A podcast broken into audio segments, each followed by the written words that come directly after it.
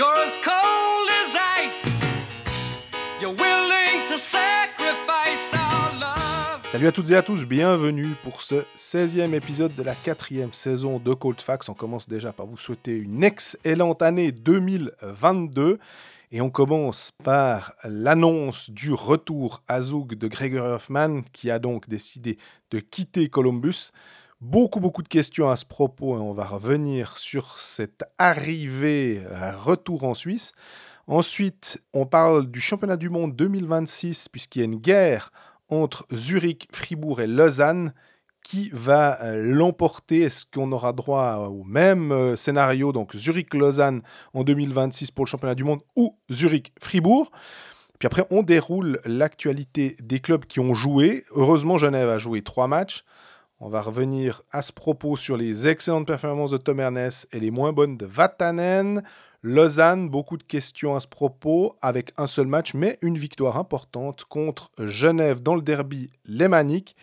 On parle de Bienne, où il y a eu euh, plusieurs euh, annonces, notamment euh, l'arrivée d'Olofsson pour deux ans, et aussi cette victoire 4-0 contre Ambry.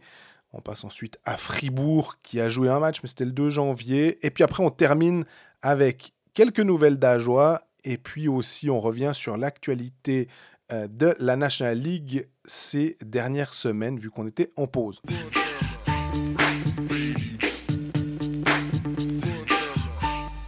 Salut Greg, bonne année Salut, bonne année. Tu sais encore comment on fait un épisode? Et difficile. Après deux semaines de pause, on est très content d'être de, de, retour. Puis il s'est passé deux, trois petites choses en deux semaines, donc c'est bien, on va faire un épisode de 4h20. En deux semaines. La dernière fois, c'était le 15 décembre. Tu as les deux semaines un peu, un, un peu longues ou courtes selon comment tu regardes ça, mais il y a vraiment une, euh, une cralée de trucs à, à, discuter. Exactement, on va commencer par quoi? Grégory Hoffman, quand même, c'est la news de la semaine.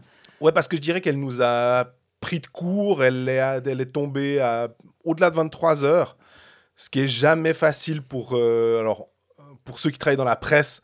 Forcément qu'en général, après 23 heures, bah, on, a, on a arrêté. Il y a peut-être encore que certains journaux qui publient très tardivement, qui peuvent encore prendre des news.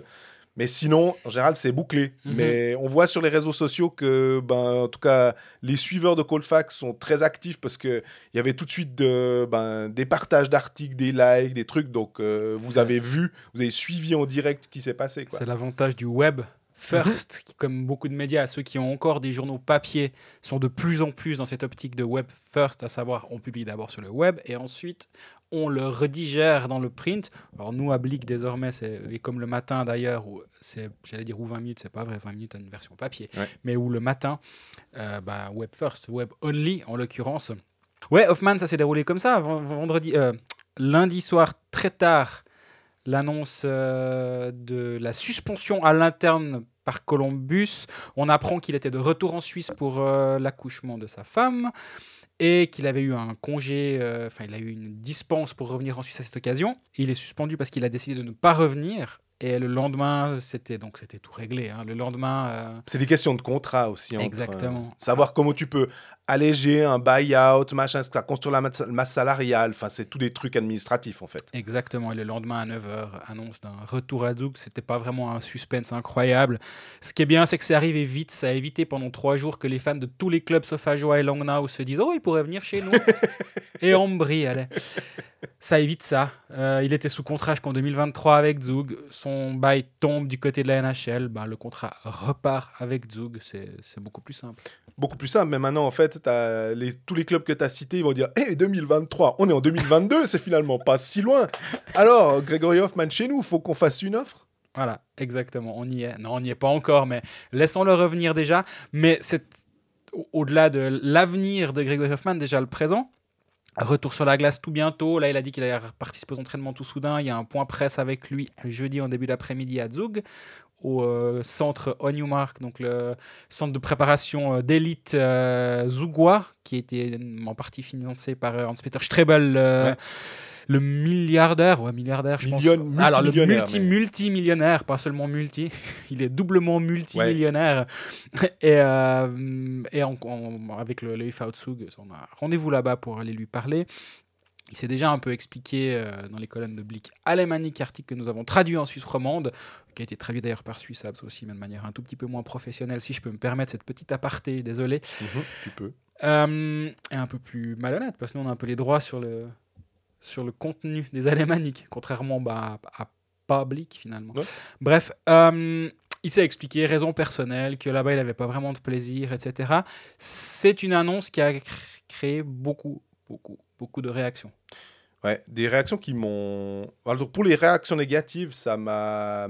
Ça m'a ébranlé dans le sens où je trouve que c'est d'une violence, dans certains cas, euh, pour dire euh, à quel point c'est un. Comment dire euh, Un, un, poussi, pour reprendre des termes que j'ai lus euh, sur euh, les réseaux sociaux. Donc, pour dire que c'est un peu. Qu'est-ce qu'on pourrait dire Une chochotte ou un type qui est tout mou, Ouh là là, il y a de l'adversité et tout. Est-ce qu'on peut, on a le droit quand même de se mettre à la place du, de l'être humain avant le joueur, puis de dire que c'est quand même sa vie, puis que a envie de faire encore ce qu'il veut, il a le droit, puis que s'il a pas envie de jouer en NHL, que euh, le- le- les personnes qui sont, euh, je sais pas moi, à Bienne, à Lausanne, à Genève, à, Fribourg, ou dans leur, euh, dans leur canapé, qui se disent, je sais pas, ça leur change leur vie, qu'en fait, lui, euh, puisse être en première ligne à Columbus ou en quatrième ligne à Vegas ou n'importe où, ou en première ligne à Zug ou sur le banc ou qu'il arrête n'importe quoi. Je trouve que là, il y a certains qui perdent le sens des, des réalités à un moment, euh, qu'on peut quand même penser aux joueurs d'abord. Je suis d'accord, on pense à quand on, si on, mais si on met l'aspect humain de côté, parce qu'il vient d'avoir un enfant, alors euh, il paraît que quand on n'a pas d'enfant, on peut pas comprendre, donc on peut pas comprendre. Mais toujours est-il que j'imagine que ça change deux trois trucs dans ta vie et dans ta tête. Ceux qui ont des enfants doivent sûrement confirmer, et les gens dans notre entourage qui en ont me le font, me le font dire, disons. Euh, alors oui, il y a cet aspect-là, évidemment. Maintenant, moi, il y a quand même un point qui, où, je, où je rejoins le fond, mais absolument pas la forme. Qu'est-ce qui a changé entre le moment où il signe son contrat en juin-juillet et maintenant? Mhm. Finalement, la situation qu'il a aujourd'hui, euh, bah, elle a accouché sa femme euh, d'une petite fille, comme il l'a annoncé à mon collègue euh, Dino Kessler. Jamie Lee. Jamie Lee Hoffman. Hoffman, on n'en sait rien d'ailleurs, peu importe. Jamie Lee, en tout cas, ça en est sûr. Voilà, elle était déjà enceinte, sa femme. Ça, c'était déjà sa réalité, ou ça allait être Ouais. sa réalité. Il le savait, il n'y a pas quelque chose qui a changé. Columbus était déjà dans, dans une partie de pays qui n'est pas forcément la plus folichonne d'Amérique du Nord. D'ailleurs, il s'en est pas vraiment plaint. Il disait que c'était une petite ville assez chouette.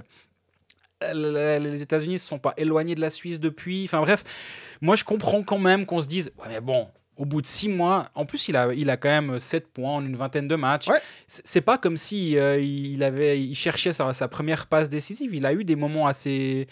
Il a été mis en avant quelques fois. Il a joué un peu de power play. Alors oui, de temps en temps il était en tribune, de temps en temps il a, il a eu des moments un peu plus difficiles. Mais je, je- je me, je me dis quand même, quand tu reviens au bout de six mois, on, a, on est en droit de se poser la question. Alors, fallait pas partir dans ce cas-là. Et si c'est pour revenir aussi rapidement à la maison, maintenant, moi, je remets pas en, ch- en- en cause le, le fond. Il a, il a tous les droits, comme tu l'as très très justement dit. Mais il, il- il- il souffre, je pense, aussi un peu d'une image qu'il a eue par le passé à cause d'Arnaud Delcourteau, hein, on va pas s'en cacher.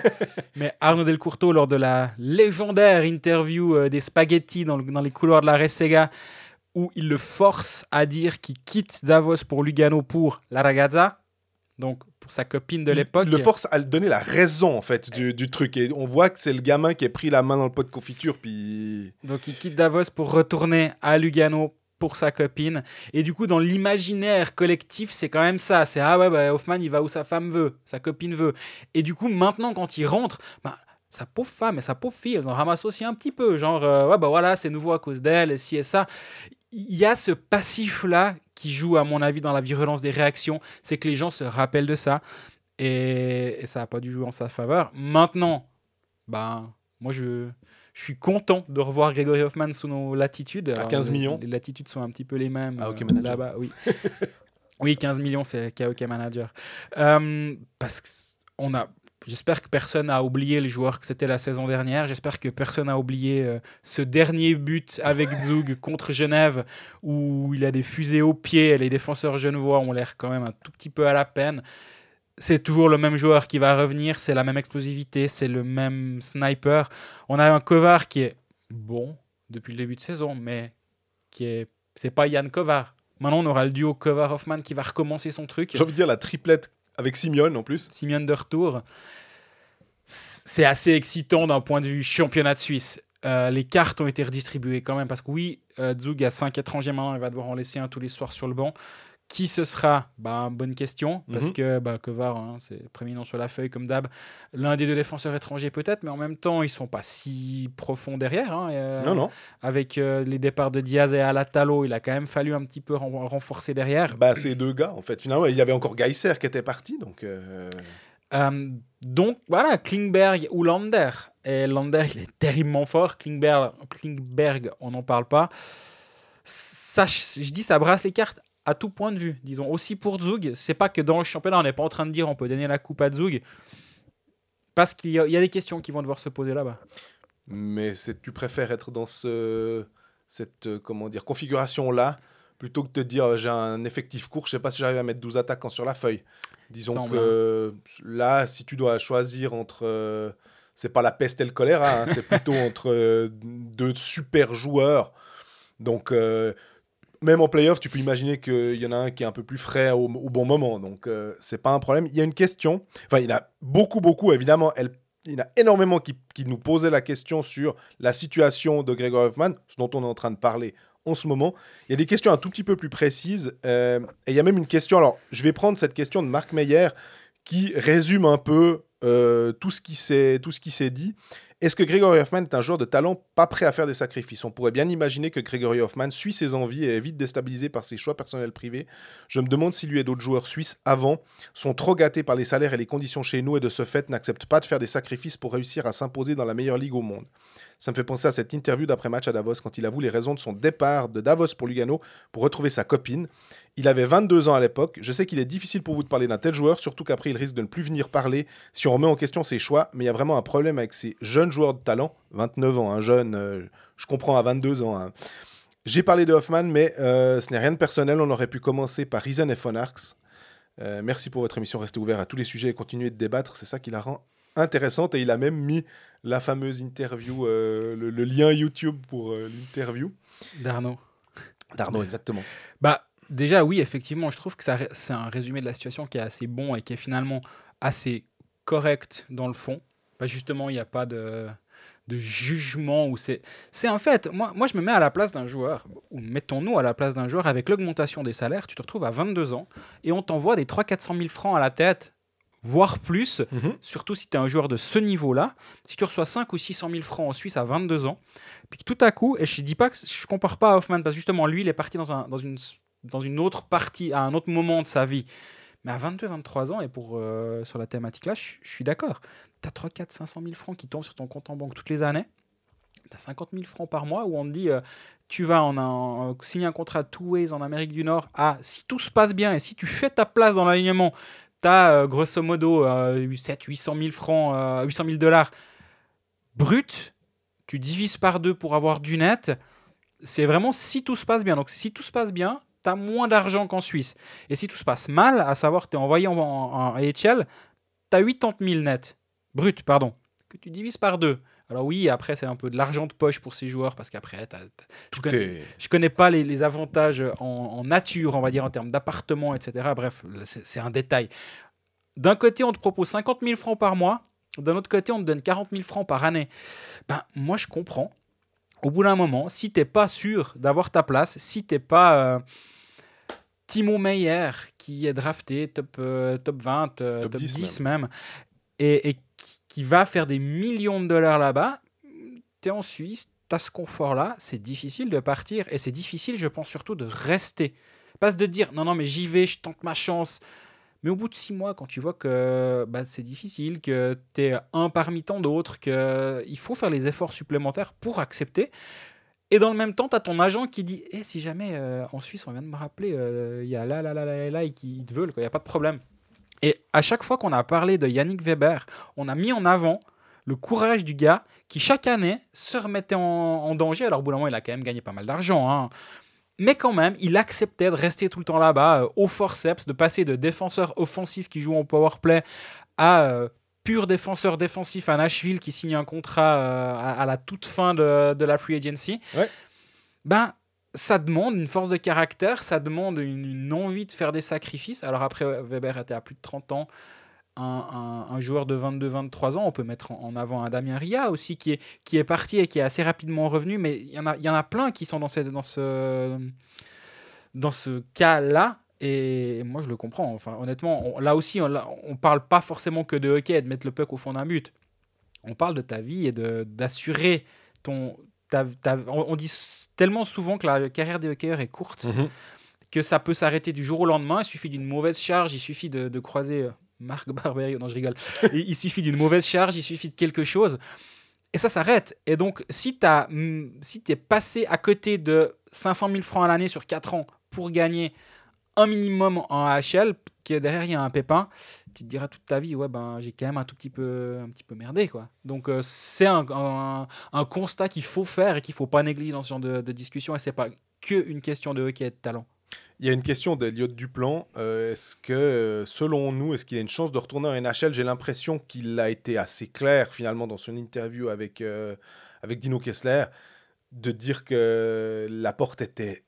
Elle n'est jamais fermée, mais dans son esprit, en tout cas, c'est bon, il avait tenté le truc. Euh, il sait aussi que, à moins qu'il il soit, on lui offre un contrat justement de 3 millions, je dis n'importe quoi, un chiffre vraiment plus important qu'en Suisse, où il est sûr de les toucher à la rigueur, mais en même temps, il dit j'ai pas de plaisir. À la- rigueur, lui, il a envie de jouer, de marquer des goals.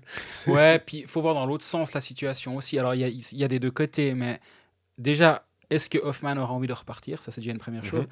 Mais c'est quand même un joueur de bientôt 30 ans. Le, le- de le signer de la part de Columbus, c'était quand même un risque. Tu, tu signes pas un prospect de 19 ans que tu vas développer dans ton organisation, puis tu sais que ça va prendre 3-4 ans. Non. En le signant, tu t'attends à avoir un joueur accompli, à avoir un joueur de, d'un, potentiellement d'impact. C'était pas le cas, ça s'est pas passé comme, comme prévu. Quoique, encore une fois, 24 matchs, 7 points. Il partait sur une saison à une grosse vingtaine de points. C'est Ah, ouais. loin d'être dégueulasse. Hein. pour, pour être pas sur des lignes euh, qui étaient forcément offensives. Donc, euh, Exactement. Donc, mais, mais là, les, les, les clubs, bah, il y, a, il y a- il y a quand même un, un, passé, un passif qui va, qui va être très très lourd. Donc, admettons que Hoffman décide de retenter sa chance en Amérique du Nord.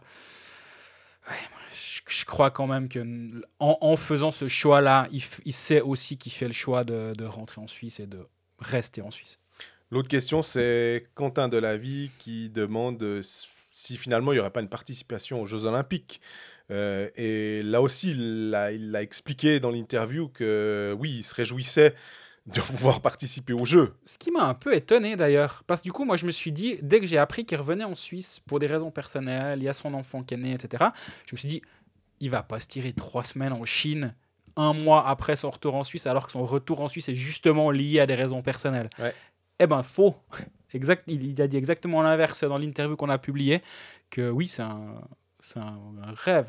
Et ça, je, je le comprends en un sens. Il y a même Patrick Fischer aussi qui Oui. il y a, il y a un petit entrefilet où il se réjouit évidemment de pouvoir compter sur Gregory Hoffman. Euh, peu désolé pour lui pour sa carrière, mais le sélectionneur qu'il est, euh, sachant qu'il n'y a pas les joueurs de NHL, si Ouais. le gars dit euh, je suis plus en NHL, je suis en- dans le championnat de Suisse, ah ouais, c'est cool. Ouais, si Timo Meyer et Romagnosi voulaient revenir en Suisse pour des raisons personnelles, c'est- volontiers, les gars, hein, quand vous voulez. Alors là, du coup, le, le tournoi prendrait une autre dimension. Effectivement, avec les deux noms cités, euh, ça, ça pourrait c'est- basculer. C'est bah, chouette, tant, tant mieux qu'il ait, qu'il ait ça dans, dans un coin de la tête. Il y a aussi il y a pas mal de joueurs qui étaient présents à Pyeongchang qui doivent, qui doivent aussi avoir envie de, de, comment dire, de se venger ou de se rattraper ou de se racheter, peu importe. Mais le rêve olympique, honnêtement, euh, la, la cérémonie d'ouverture était à peine passée, qu'ils étaient déjà en train de faire leur bagage à peu de choses près. Donc, euh, je peux imaginer qu'il y a un, un petit goût d'inachevé. Après, est-ce que ça va être un goût d'achevé d'aller jouer en Chine dans des patinoires euh, Certes, pas vides, parce que j'imagine qu'il y aura des, des locaux qui pourront tout de même aller dans la patinoire, mais ce sera quand même pas la même chose. hein. Sur un format NHL en plus. Bah lui, du coup, il est prêt. Il a, fait un petit stage.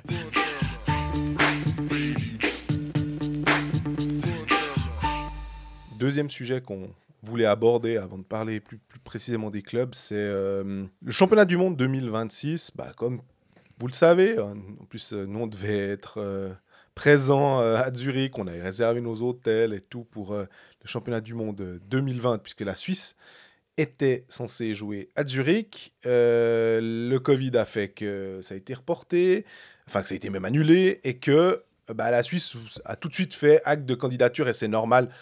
On va dire que l'IAHF, il y a un certain tournus, étant donné qu'on va quasiment jamais en Amérique du Nord, bah, c'est toujours euh, tous les 10 ans, en gros, euh, Suède, République tchèque, Finlande, Russie, Suisse font partie de ces pays qui tournent pour ait à peu près tous les 10 ans, 10-12 ans, un grand événement du hockey euh, mondial dans le pays. Et euh, bah, ce qui est sorti, c'est que visiblement, la candidature serait pour 2026 toujours Zurich. Alors, il y a la nouvelle patinoire qui, entre-temps, existera, la Swiss Life Arena, euh, à la place du Hallenstadion, et que bah, ce ne serait pas la Vaudoise qui serait choisie, mais la, la- la BCF Arena. Et du coup, bah, ça fait beaucoup discuter. Il y a eu euh, des, des- des rumeurs comme quoi, forcément, que René Fazel, en tant qu'an- en tant qu'ancien président d'ILIHF fribourgeois, euh, aurait poussé pour que ce soit Fribourg plutôt que Lausanne. Et puis à Lausanne, bah, forcément, euh, ça passe très très mal. Et je dirais avant de te passer la parole que c'est pas une question d'être pro-lausannois, pro-fribourgeois et tout. De mon point de vue, tu redonnes simplement à ceux qui étaient. Si c'était euh, Lugano-Bâle, bah, tu redonnes à Lugano et Bâle, et puis basta en fait. Bah, complètement. Surtout que c'est deux ans, après, deux, ans après la candidature, donc après le moment où la patinoire euh, était censée être, comment dire, digne d'accueillir un championnat du monde. C'est pas, c'est pas la Bossart Arena et dix ans après, ils sont déjà en train de se dire, ouh, il faut commencer à, la, la- à refaire un petit anneau parce qu'elle est un peu petite, elle est un peu ci, elle est un peu ça. Alors que j'adore la Bossart Arena, mais dix ans après, tu réévalues ta patinoire et puis elle, elle devient gentiment, euh, comment dire, outdatée. C'est pas le cas de la Vaudoise Arena. Mais alors déjà juste pour, pour commencer par une chose, donc dit- tu l'as très justement dit, au bout, d'un- au bout du compte, nous en tant que suiveurs de hockey, il faut qu'il y ait une place, il faut qu'il y ait des matchs en Suisse romande. Les deux dernières fois où ça a eu effectivement lieu, c'était 2009, c'est Berne et Zurich, et c'est 98, c'était Bâle et Zurich. Là, ils avaient fait le pas de venir en Suisse romande avec Lausanne. Il y avait une patinoire flambant neuve. C'était complètement logique de le faire. Auparavant, j'entends, hein, entre euh, Malais, les Vernets et puis la BCF Arena, euh, non, la- Saint-Léonard, faut, faut être, faut être sérieux, quoi. Ça n'avait aucun, aucun sens. Mais là, avec la Vaudoise, c'était clairement logique. Il reste en Suisse romande, donc déjà ça c'est une bonne chose. Maintenant, moi l'histoire de René Fazel, honnêtement, entre la candidature suisse et la candi- candidature kazakh, moi si j'étais les Suisses, je me méfierais de René Fazel plutôt que de le prendre comme un allié. hein. Bah, je pense que s'il peut envoyer les mondiaux au Kazakhstan, il le fait avant la Suisse. hein. Et il pourrait nous couler. Alors je rigole, mais à moitié. Je rigole, mais à moitié. Non, bon, si ça se trouve, euh, ils ont des patinoires, ils peuvent en construire d'ici 2026 et en construire deux flambant neuves. Puis d'un point de vue de l'IHF, te dire, ouais, mais écoutez, euh, elles sont les deux à, euh, à Nour Sultan, par exemple. Euh, parce que maintenant, en plus, les noms ont changé. hein. Il y avait Astana, Almaty. Je t'avoue que. Mais il y a des villes qui peuvent complètement accueillir ça. Ils font des machins. Dernier cri, ça a coûté des centaines de millions. Rien à foutre, c'est bon. Il y a des problèmes dans la rue, euh, il y a des émeutes, euh, mais on est allé à On à Minsk, il n'y a aucun problème. Donc, ouais, l'histoire de Fazel, j'y crois pas. Par contre, il doit juste se taire, en fait, René Fazel, au bout d'un moment. Et moi, c'est ça qui m'énerve presque le plus dans cette histoire. C'est qu'il donne son avis à gauche, à droite, et puis tu, tu, dois, tu dois juste il est gentil quand tu, tu dois- l'appelles. Mais oui, est- c'est ça. Mais en tant que René Fazel, tu dois juste dire les gars, je suis fribourgeois, donc dans un dossier pareil, vous vous doutez bien où est-ce que j'aimerais que le mondial ait lieu. Maintenant, c'est pas mon rôle, c'est plus mon rôle, j'ai rien à voir là-dedans. Ben voilà, vous regardez avec quelqu'un d'autre. Maintenant, il doit donner son avis. Il raconte que c'était à Watson, sauf erreur, qu'avec Lausanne, c'était compliqué, l'organisation 2020. Après, il s'est à moitié rétracté dans la liberté. Alors moi, je- nous, on a un peu emprunté derrière pour pour juger les propos de quelqu'un qu'on n'a pas eu de première Exact. main. Est-ce que Watson a exagéré ses propos et donc les a sortis du contexte? Est-ce que il s'est rendu compte que ses propos, c'est pas du tout Jean de Fazel, hein, ses propos qui vont trop loin puis qu'après il doit rétro-pédaler. Est-ce qu'il s'est rendu compte de ça? Puis là il rétro-pédale Pour ceux qui, alors, auraient peut-être pas la référence à ta, à, à ta blague, c'est un peu l'histoire de- des deux Corées, euh, effectivement, où euh, aux Jeux Olympiques à Pyeongchang, euh, malheureusement, il avait dit, euh, ouais, il faudrait quand même pas être trop méchant avec les, pour le hockey féminin, que ce serait peut-être bien de pas leur flanquer une dérouillée.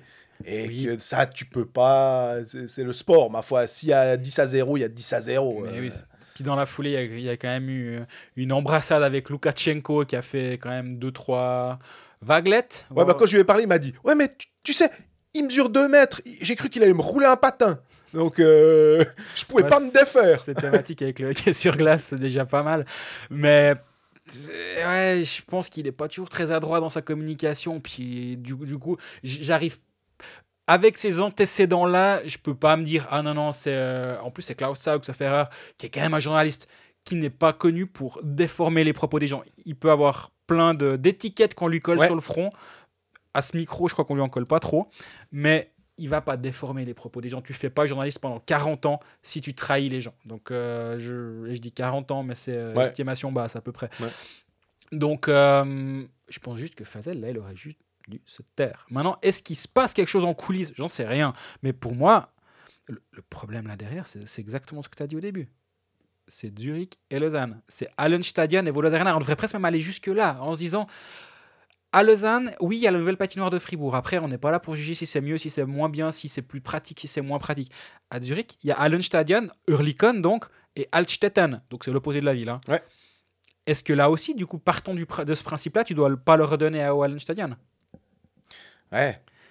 c'est la même configuration parce qu'honnêtement, Hurlikon, Alstetten, je pense qu'il y, a- il y a les mêmes clochers qui s'affrontent. Parce que le Allenstetten a refait acte de candidature. hein. Ouais, ouais, ouais. euh, Et c'est les mêmes clochers que là. Ils, Ouais, c'est les communes, là, simplement. Ouais, puis en plus, je pense que c'est euh, ah, les machins d'Alstetten, de- du côté d'Orlicon, il doit dire comme ça. donc, Exactement. euh, Et, et donc, je pense que c'est les deux mêmes cas. Ils sont juste un peu moins. euh, ça a l'air d'être un petit peu moins euh, houleux vu de Suisse romande pour ce qui se passe à Zurich, mais je pense que c'est un peu le même cas qui est en train de se passer. Maintenant, ouais, moi, moi, je comprends le courroux lausannois. Et ils ont toutes les raisons d'être agacés. De ce que je sais, et euh, je suis en train d'essayer de- d'investiguer un petit peu là-dessus aussi, mais 24 heures a déjà fait pas mal le job, je dois, je dois dire, euh, ce mercredi matin. mhm. Je vous conseille d'aller lire ce papier. Euh, ça ferraille en coulisses très très fort actuellement. Les politiques lausannois euh, acceptent pas ce, ce choix. Euh, ville olympique, euh, plus grande ville, meilleure euh, capacité immobilière, euh, immobilière hôtelière. Ouais. Et j'entends, hein, c'est com- c'est complètement Ah, juste. bah. Euh, Enfin, au moment, il faut être, faut être clair. Lausanne est une plus grande ville, est une ville qui a une euh, à, à tout ça. Après, j'entends aussi à plus grande patinoire, mais ça, à la limite, on s'en fout un peu. Dans le sens où il y a toujours le hub central où tu as l'équipe haute, donc la Ouais. Suisse qui sera à Zurich, c'est une évidence. Quoique, mais 99% Hmm. sûr, ce sera à Zurich. Ouais. Je dis 99 parce qu'on n'est jamais trop péremptoire à ça. Ouais, ouais, ouais. Mais là, là en l'occurrence, euh, on avait déjà eu cette discussion avant, les championnats du, avant le championnat du monde 2020. On disait, ah, mais pourquoi il n'y a pas le hub en Suisse romande? Puis c'était même pas discutable. Donc, en deuxième hub, d'avoir une patinoire de 9000 places comme à Fribourg, alors, ce sera un petit peu moins, du coup, j'imagine, en capacité assise, mais de 8000 et quelques, ça va aller très bien. hein, Il n'y aura pas de souci de remplissage. Ça, c'est pour moi, la taille de la patinoire n'est pas un argument. Je pense que le principal argument qui peut plaider en faveur de Fribourg, mais pas contre Lausanne, parce que ça, je me rends pas compte, c'est la place autour de la patinoire pour l'infrastructure. On sait qu'un championnat du monde tout autour, ça, prend, ça demande de la place pour des, tentes, pour des salles de presse, pour des machins. À, à Lausanne, autour de la Vaudoise Arena, c'est un peu plus étriqué. Par contre, est-ce qu'il y a plus de place à l'intérieur qui permettrait de compenser ça? Honnêtement, j'en sais rien. Mais ce qui se trouve actuellement, et c'est là où Lausanne va vraiment ferrailler, c'est qu'ils vont vouloir comprendre pourquoi leur dossier, qu'ils ont déjà pas aimé devoir à nouveau présenter en disant les gars, vous nous l'avez donné il y a deux ans. On n'a rien changé. C'était hein. du plug and play. Quoi. Notre, notre dossier était prêt. Le mondial était prêt. Il n'y avait plus qu'à tout envoyer. Donc, euh, pourquoi on doit recandidater C'est vrai que c'est quand même problématique. Ça fait perdre du temps à tout le monde. Ça fait perdre de l'argent à tout le monde. Maintenant que tu veux les mettre en concurrence en disant Mais attends, il y a une- la donne a changé avec Fribourg, je peux l'entendre. Mais alors, dans ce cas-là, il faut que la candidature qui est choisie, et si, Fribourg est choisi, parce qu'encore une fois, hein, pour l'instant, ils, attendent la signature des contrats fribourgeois. Et donc, ça peut encore bouger. Mais si une candidature est préférée à Lausanne, alors il faut être clair. Pourquoi? Quels ont été les arguments? Quelles ont été les raisons? Et la, Quitte ligue- à la, froisser fédéra- des gens. hein. la fédération va devoir être très transparente et très claire sur pourquoi ils ont choisi Fribourg au détriment de Lausanne. Et sans ça, bah, ça va gueuler encore un sacré moment, c'est clair.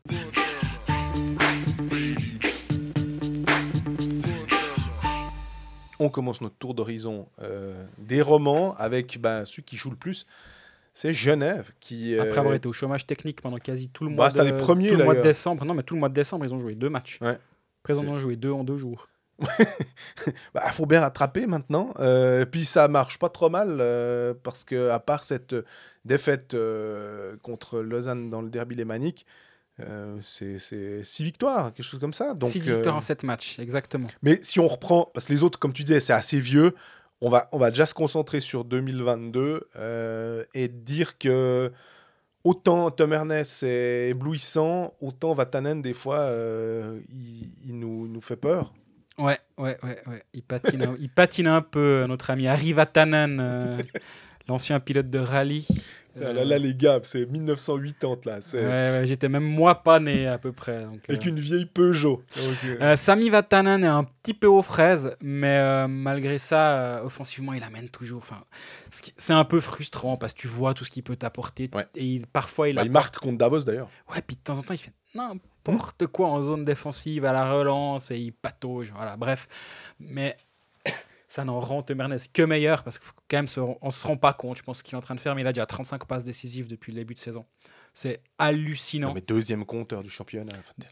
C'est pour moi c'est de, de- de notre vivant on va dire parce qu'il y a eu Wilson à Davos dans les années 80 qui était sur une autre planète mais du Noumé, c'est du Nouméline dans le texte Ouais. qu'il est en train de nous faire Exactement. Euh, je- j'avoue qu'au moment où Nouméline était au sommet donc milieu des années 2000 avec Lugano je me souviens pas défensivement s'il savait, ce que- s'il savait comment s'appelait son gardien, si de temps en temps il allait, il allait en zone défensive ou pas. Mais en plus, Temernes, il est là.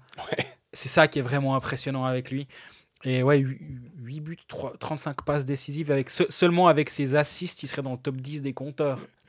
non, mais c'est- c'est c'est délirant. Franchement, Noumeline, c'est c'est- délirant. Je me rappelle, Petteri Stradivarius Noumelin, si je me rappelle, parce qu'il faisait le, le geste euh, quand Du il... violon quand il marquait.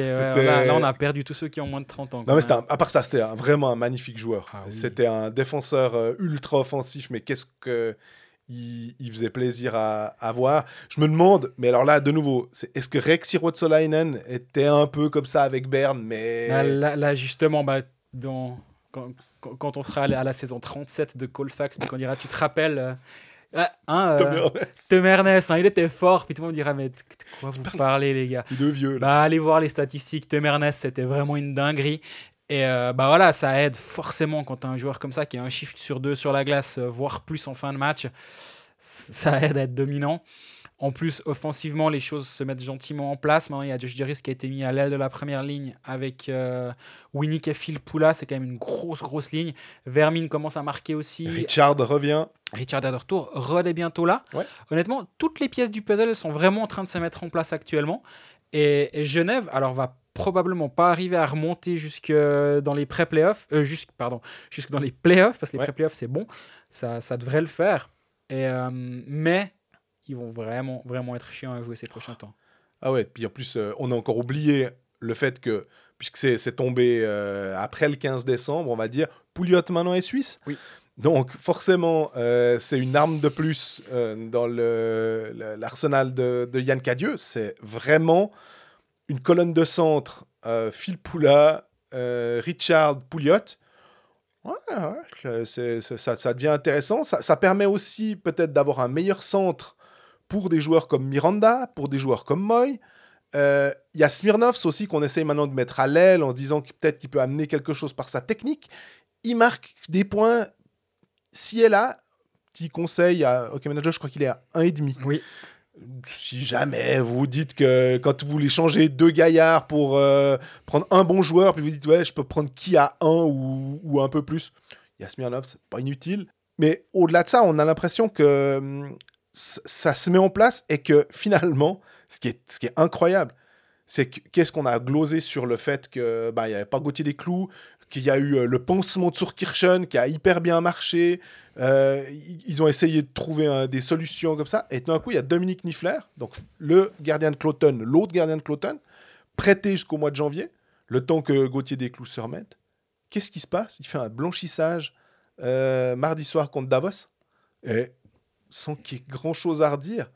Et tu as vraiment l'impression que finalement, tant que tu es en confiance, tant que le- l'esprit va bien, tant que bah voilà, tu marques des buts quand il faut en marquer, c'est tout de suite beaucoup plus simple, puis que tu peux finalement mettre un, gardien qui n'a pas une expérience euh, de la Ligue nationale, de la National League, puis qu'il arrive à, à repartir avec euh, zéro goal encaissé. Moi, j'aime bien euh, chez euh, Dominique Niffler, c'est son jeu euh, à la canne. Il est vraiment bon à, ça. Et tu vois que plus les matchs avancent, plus, il a de- pas d'expérience, mais de confiance euh, dans sa, sa capacité à jouer à la canne en National League, parce qu'en Suisse League, je pense qu'il se royaume. Mais euh, là, il, ose de plus en plus, il fait des relances assez rapides.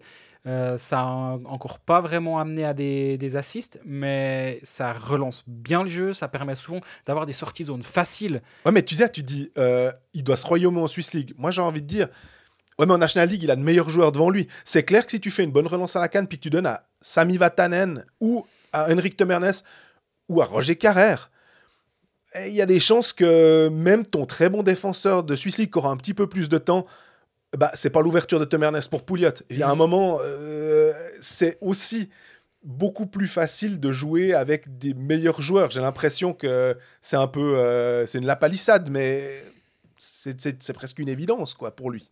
Je suis d'accord, mais en tout cas, depuis qu'il est arrivé, moi j'avoue, hein, quand euh, cette signature a été annoncée, euh, d'ailleurs tu me diras, c'est pour ça que nous on est que à faire des théories, puis les gens ils sont là à prendre des décisions. Moi j'avoue que j'étais un peu dubitatif. Je sais pas si on en a parlé ou pas. Non, c'était après le 15 décembre. hein. Ouais, ou en tout cas, euh, on a, non, on n'a pas dû en parler. Et je me suis dit, ah, on est vraiment sûr que on va aller prendre un gardien de Swiss League et puis de le, de le prendre là pendant un mois et demi. Ben, pour l'instant, ça donne complètement raison à, à Marc Gauci.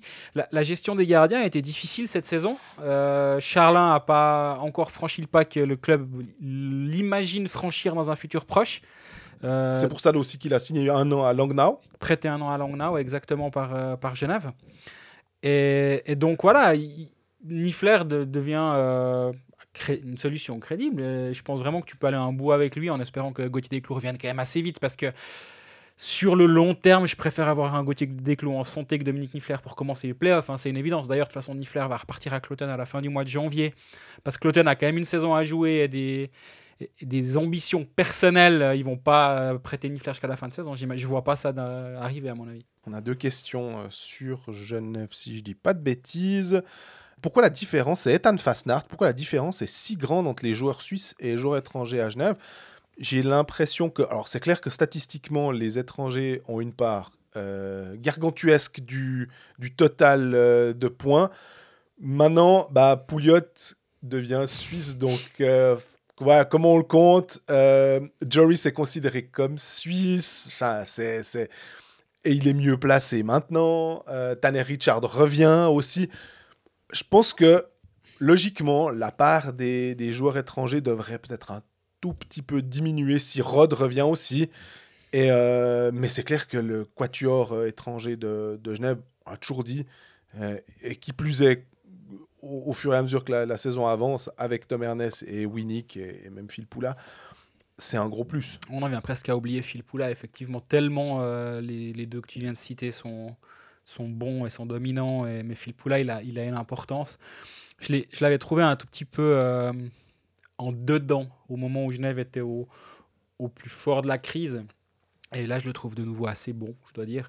Euh, c'est à se demander, tu vois. moi, je le connais pas, Phil Poula, on apprend à le découvrir.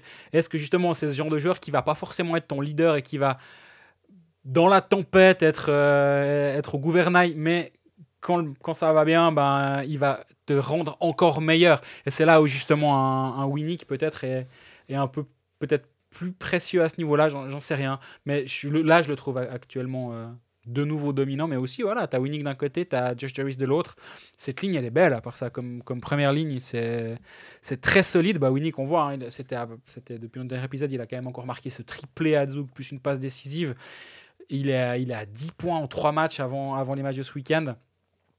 C'est quand même un sacré joueur. Et, et si en plus, il y a, il y a, on parlait de ce secondary scoring qui manquait de temps en temps à, à Genève. Il Ouais. manquait le pr- primary des fois aussi, mais a fortiori maintenant, avec des, il a cette plus grande profondeur, ça va aussi faire en sorte que la première ligne va avoir plus de liberté parce que ça va pas être le- le- la seule euh, focale de la défense adverse, mais que ça va, devenir, ça va venir d'un peu partout.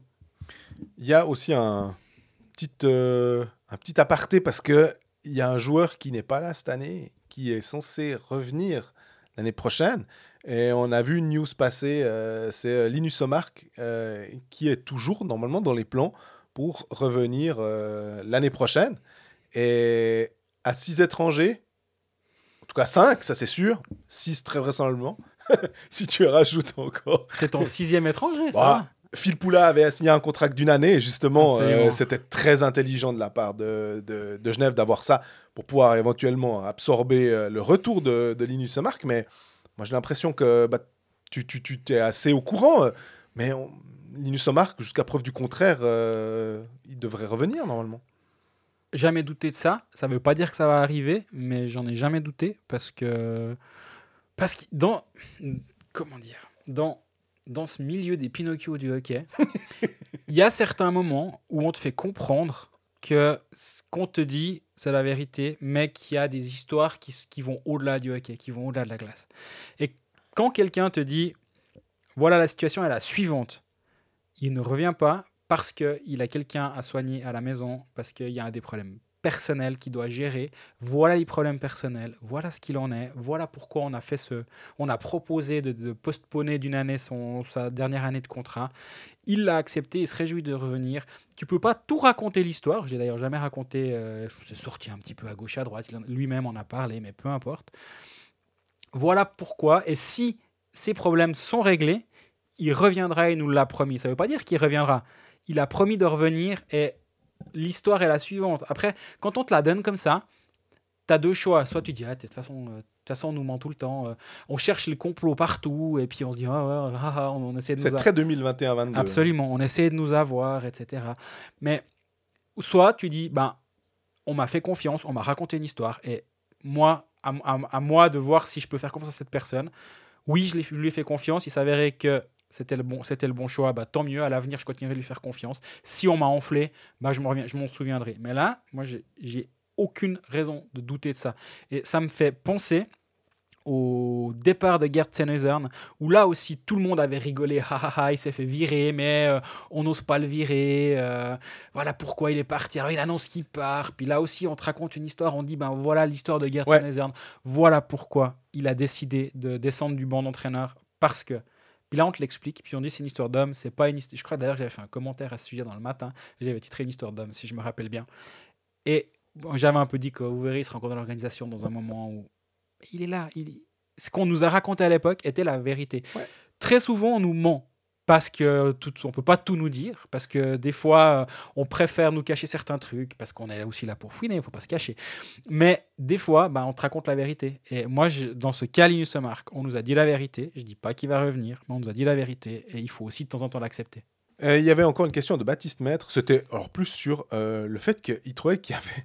Il, a mis, mais j'avais le son et tout, j'écoutais, mais je trouvais qu'il y avait une non-ambiance au Vernet. Et c'est drôle parce que dans un de nos groupes, j'ai mis, mais on, on a l'impression que c'est un huis clos à, à Genève. Et euh, on a un, un ami euh, qui nous a envoyé euh, une vidéo. Effectivement, c'était très clairsemé. Il était dans les places debout. Il y avait 3600 personnes annoncées, quelque chose comme ça, un petit peu plus. Et ça faisait vraiment très très vide. Et toi, toi, tu vois les Vernets à moitié vides, moi, je vois les Vernets à moitié pleins. C'est ch- chacun sa façon de faire. il est trop fort. Mais ça m'a ça m'a fait euh, vraiment me dire, euh, puisqu'on on évoquait le huis clos, euh, que ça faisait très bizarre d'entendre. euh, D'ailleurs à Ambry aussi, il y avait une grande bâche dans Exact. le. les- Mais là aussi, il y avait une jauge à deux tiers dans le Et canton du Plus Tessin. de place debout, surtout, c'est pour ça. Voilà. Au Tessin. À Genève, ben, ben ouais, il y a interdiction de consommer à l'intérieur. Euh, J'ai eu le malheur de vouloir monter à ma tribune de presse euh, avec mon café durant la deuxième pause. Euh, je, je me suis fait gentiment raccompagner vers la sortie pour aller boire mon café dehors.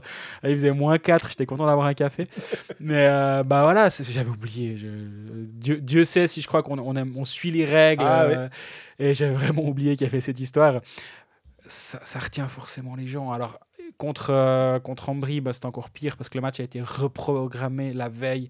Les gens ont des plans et moi je comprends. hein, si tu as. Oui, tu as un abonnement, oui, tu as des billets, mais ben, on te dit, ben, mais attends, vendredi soir, j'avais prévu des trucs, j'ai une sortie, j'ai un machin, je dois garder les enfants ou que sais-je. C'est logique que ça retienne des gens à la maison. Et après, si tu rajoutes le fait qu'il n'y ait pas de buvette, que tu peux pas aller boire avec tes amis avant le match ou pendant le match, que tu dois mettre le masque, que les ultras sont pas là pour chanter. Euh, Les ultras, ils sont bien pratiques quand ils chantent, mais tout le reste, on, on, est- on essaie de les cacher sous le tapis. Mais là, on voit quand même l'intérêt d'un public qui chante.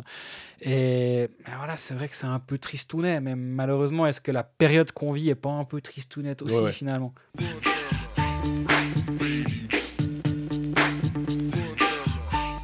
Chose de moins tristounet, le Lausanne HC qui commence son année par une belle victoire contre Genève. Justement, on en a parlé un tout petit peu avant, mais finalement assez peu. Justement, Genève gagne plein de matchs. On va pas se focaliser sur la défaite. Euh, Lausanne gagne 3-1. Euh, un match, j'avais envie de dire sans histoire. Puis après, je me suis rappelé que j'ai fait une grande histoire le lendemain. Donc je dis, je peux pas dire un match sans histoire.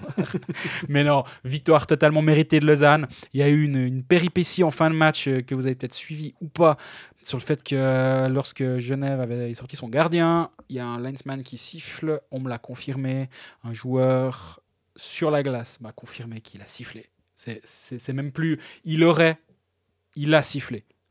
Après, ça gueule du côté de Genève, les arbitres maintiennent qu'ils n'ont pas sifflé. Au bout d'un moment, tu fais quoi? Tu dis bon ben voilà, c'est comme ça. Sur les images, les images du coup, mais le son, Ouais. pour moi on l'entend clairement aussi. J'ai- Surtout, on va, on va aller dans les- dans l'ordre. En tribune, j'entends le coup de sifflet. Ça commence par là. Deux, un joueur sur la glace qui n'est pas Genevois me dit je l'ai entendu. Tu dis bon d'accord. Les Genevois disent nous aussi. Pour le moment, c'est pas une voix contre une autre, c'est tout le monde l'a entendu sauf celui qui s'est planté puis qui dit non non non j'ai pas sifflé quoi un sifflet? Non. bref ça change rien du tout au fait que Lausanne a mérité sa victoire c'était un bon match c'était solide offensivement c'était pas brillantissime des deux côtés mais Lausanne était quand même un petit peu meilleur. Vatanen se plante sur le 2-0. euh, on en a parlé avant de Vatanen. Boson hyper opportuniste. Et, et après, euh, bah, le- Lausanne a, a tenu très bon malgré la, la réduction du score à 2-1. Derrière Stéphane qui faisait son retour a été excellent. Oui.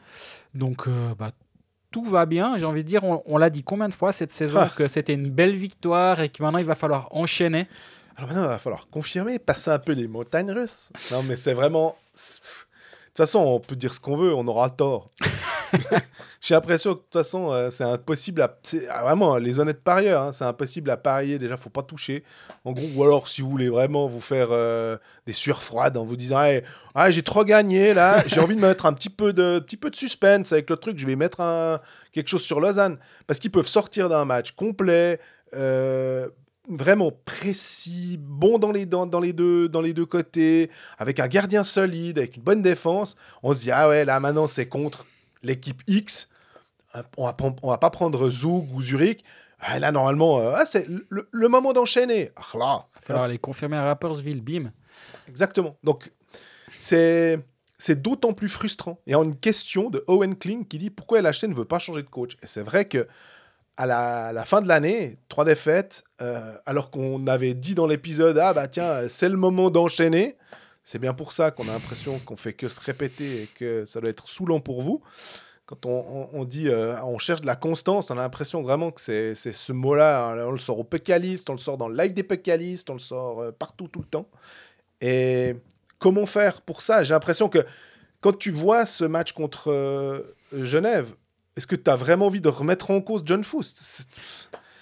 Moi, j'irais plus loin. On, va dire zoom out en anglais. On, prend un peu de, hauteur sur la situation, puis on se dit, peu importe Foust, peu importe la gestion, peu importe Lausanne, on se dit juste, tu as un club qui va jouer les pré-playoffs. Je veux dire, ça devrait très, très, très, très probablement arriver parce que Lausanne est actuellement à 1,39 points par match. Les pré-playoffs sont à 1,74. Il faut savoir que les pré-playoffs, c'est Zurich actuellement. Donc, euh, Zurich, À tu, les, Kibourg. tu les revois pas. Je te dirais plus que Davos me fait un peu plus ça. souci. Mais... Davos est à 1,77, mais le point par match, c'est assez abstrait. Pour se rendre compte, c'est 16 points devant avec deux matchs de plus. Donc, virtuellement 10 points d'écart entre Ouais. les deux équipes à 17 matchs de la fin du championnat. C'est très probable. Surtout qu'il y a encore Lugano entre deux. Ouais, ouais. Il faut passer Lugano et passer Davos. Donc, euh, pff, ça m'a l'air compliqué. Du coup, si tu changes ton coach maintenant, c'est quoi le prochain levier si tu veux à un moment créer un déclic, si tu veux faire quelque chose, si tu te rends compte que tu vas nulle part avec cette équipe. Tu as déjà changé de coach, tu peux 200 pas. 000 francs dans la caisse d'équipe. Ouais, voilà. Pourquoi pas On avait je- une question à ce propos, On, hein. on y revient juste après. Ouais. t'as pas vraiment 10 leviers possibles. Et là, est-ce que, est-ce que le timing est le bon pour activer ce levier alors que en dessous, personne va revenir sur toi En dessus, tu revas sur nulle part. Tu revas nulle part. Non, tu peux réévaluer en fin de saison en disant il reste 5 matchs, 7 matchs, on va nulle part. Est-ce que c'est le bon moment? Ou j'en sais rien. Ou à la fin de ce mois de janvier, parce que Lausanne joue une chier de matchs en janvier, t'en sais beaucoup plus. Et est-ce que là, c'est le bon moment? Pendant la pause des Olympiques Tu as trois semaines pour retravailler.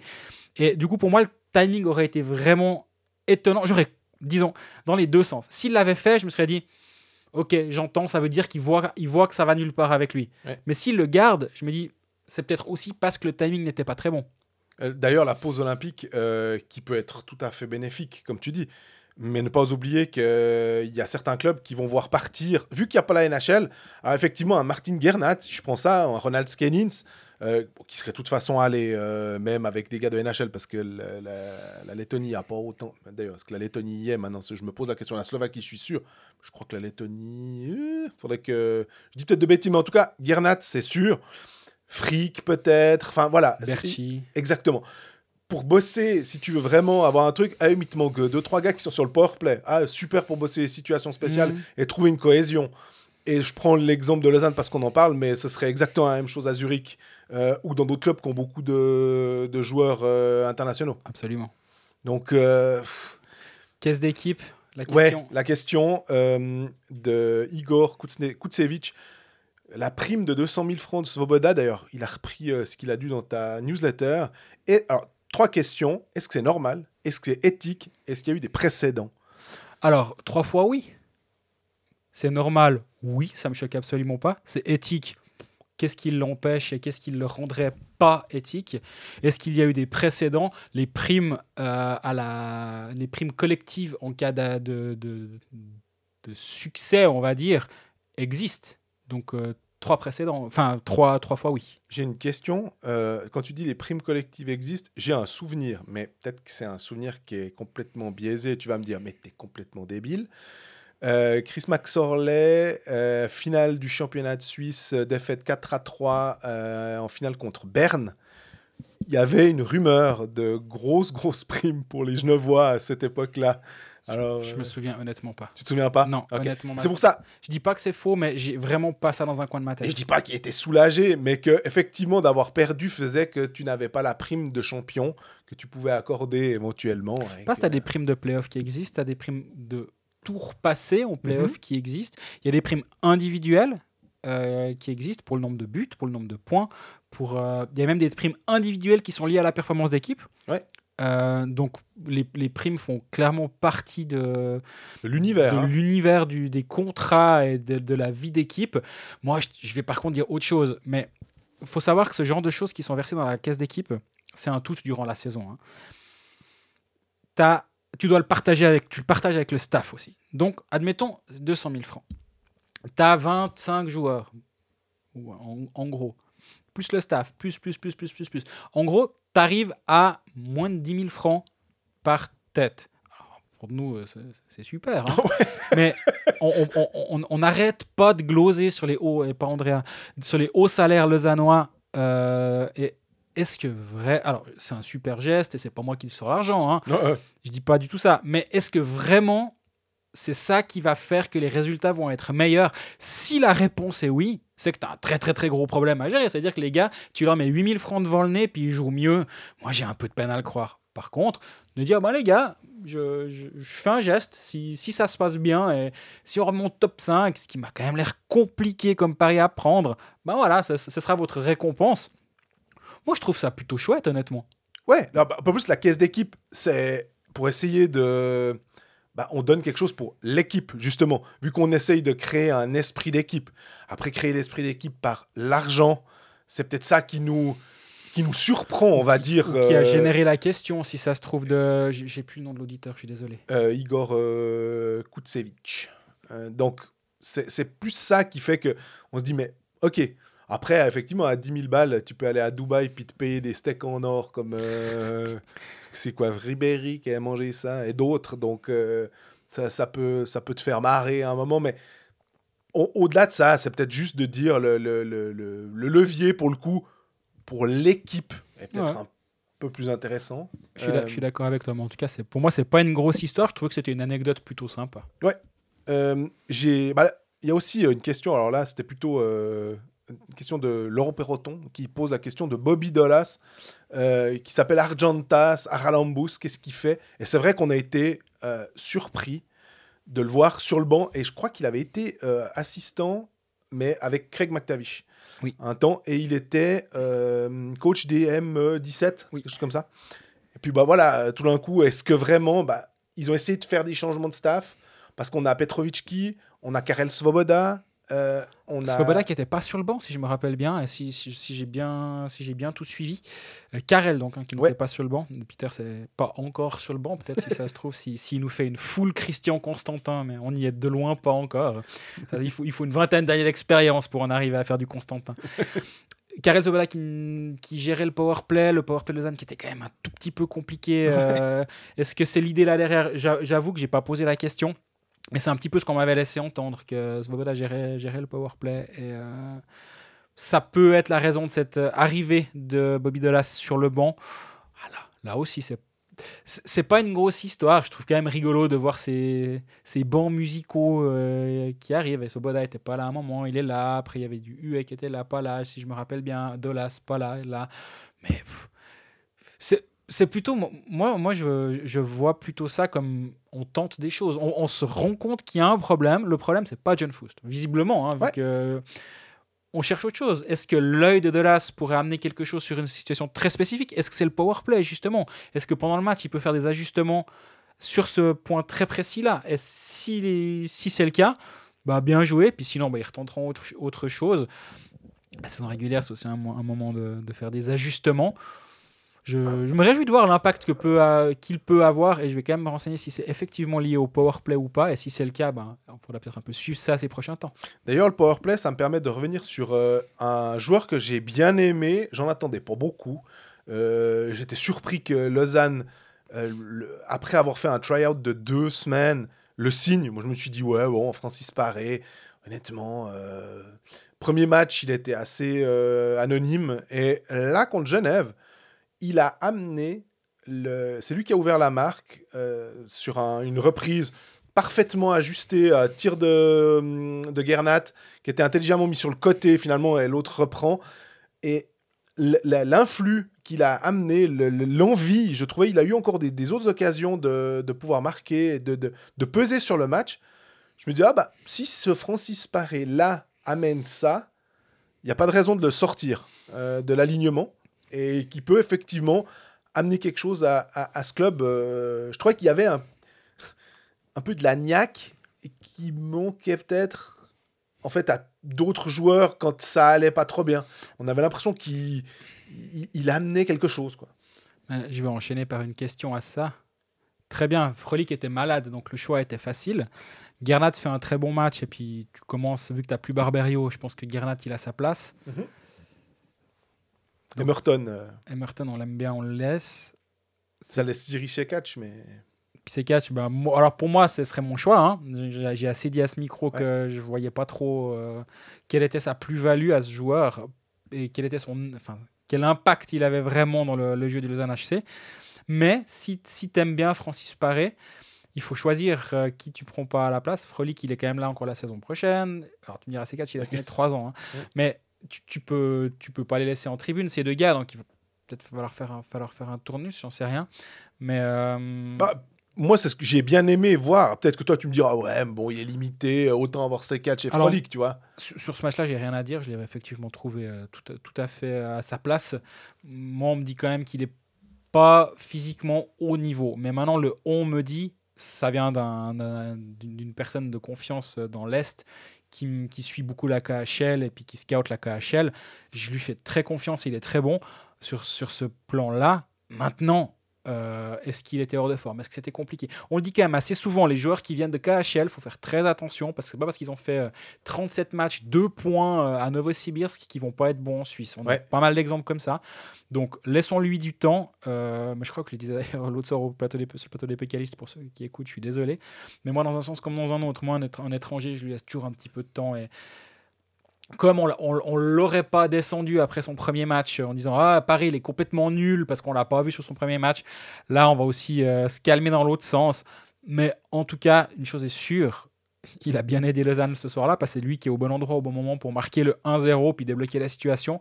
Parce qu'à ce moment-là bah contre Genève il y a 0-0 Genève le but c'était quand même ça hein, c'est tu tu prolonges le match le plus longtemps possible et puis tu essayes de, de- d'en profiter une fois. Bah là, il, il- il les a vraiment bien aidés.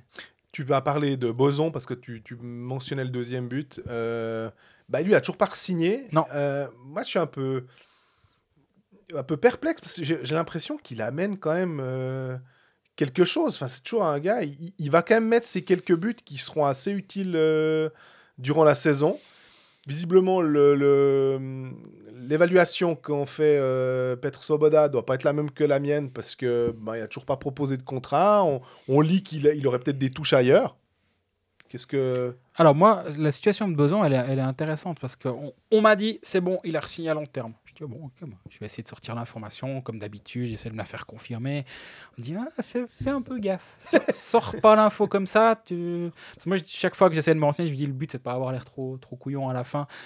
Et, et de dire euh, neuf, neuf fois des trucs faux pour une fois un truc juste, ça m'intéresse moyennement. On peut se tromper tous, mais le moins possible si possible. Et euh, elle m'a dit, ouais, si j'étais toi, je la sortirais pas. En tout cas, fais gaffe. Bon, hein, je, je- je cherche encore un peu. On m'a redit, ah, il a signé là. Après, on me dit, il a signé dans un autre club, peu importe lequel. C'est vraiment pas important, sinon je l'aurais écrit. Mhm. Puis, attends, il a signé à Lausanne ou il a signé là-bas? Ah bon, je ne sais pas, c'est entre deux. Ah, on sait pas. Puis après, on m'a redit, il a signé à Lausanne. Je dis, ah bah là, je vais le sortir, quoi. Puis le lendemain, on me dit, euh, Ouais, attention. un autre club me dit, euh, son agent est en train de le proposer à tout le monde. Donc euh, non, c'est pas visiblement pas signé. Donc je crois vraiment que l'état de la situation, mais c'était il y a un mois, donc ça Ouais. peut se passer assez, ça peut évoluer assez vite. Il y a un mois, il n'était pas signé, il était même proposé à d'autres clubs. Est-ce que lui, il se dit, bon ben à Lausanne, ça commence à tenir un peu bouché. Il y a Pedretti qui a été engagé, il y a Ugly qui a été engagé. Ces deux alliés, Pedretti. Alors, j'ai pas envie de dire que Pedretti, c'est le clone de, de, de Tim Boson, mais c'est un, un joueur qui, si tu le remplaces un pour un, euh, moi, ça me choque pas de me dire, bon, on n'a pas conservé Tout à Tim fait. Boson. J'ai chaque fois peur de dire Philippe. On n'a pas conservé Tim Boson, on a engagé Marco Pedretti 1-1. euh, on, on prend les considérations salariales euh, n'entrent pas en- dans cette discussion. Ça me choque pas. Du coup, est-ce qu'il y a encore de la place pour Tim Boson? Euh, c'est vrai que maintenant que tu, tu, tu, tu, tu relèves ça, après, est-ce qu'ils veulent Pedretti à la place de Tim Boson? Je sais pas. Moi, d'avoir deux joueurs de ce. Comment dire Pas de cet impact, mais plutôt de cette euh, capacité physique. Alors, est-ce que Boson est vrai- véritablement un joueur physique? Est-ce qu'on pourrait dire que Pedretti remplace plutôt un douet Dans l'absolu, je sais pas. Mais euh, je me dis qu'on n'a jamais. On manque jamais de joueurs capables de venir un peu devant le goal. Euh, Ah non, ça je suis d'accord avec toi. et de venir un peu faire le sale boulot quand les matchs deviennent un peu plus défensifs, quand il faut aller, euh, faut aller un peu charogner devant le goal. C'est vraiment que là, ce serait utile d'en avoir un ou deux, s'il y en a un qui est pas en forme, qu'un autre prend le relais, etc. Enfin, bref, dans la construction d'équipe. euh, mais je comprends que si après tu as Pedretti, Boson, Douai, est-ce que ça fait peut-être pas un peu double emploi? Dans certains cas Je peux tout à fait le comprendre.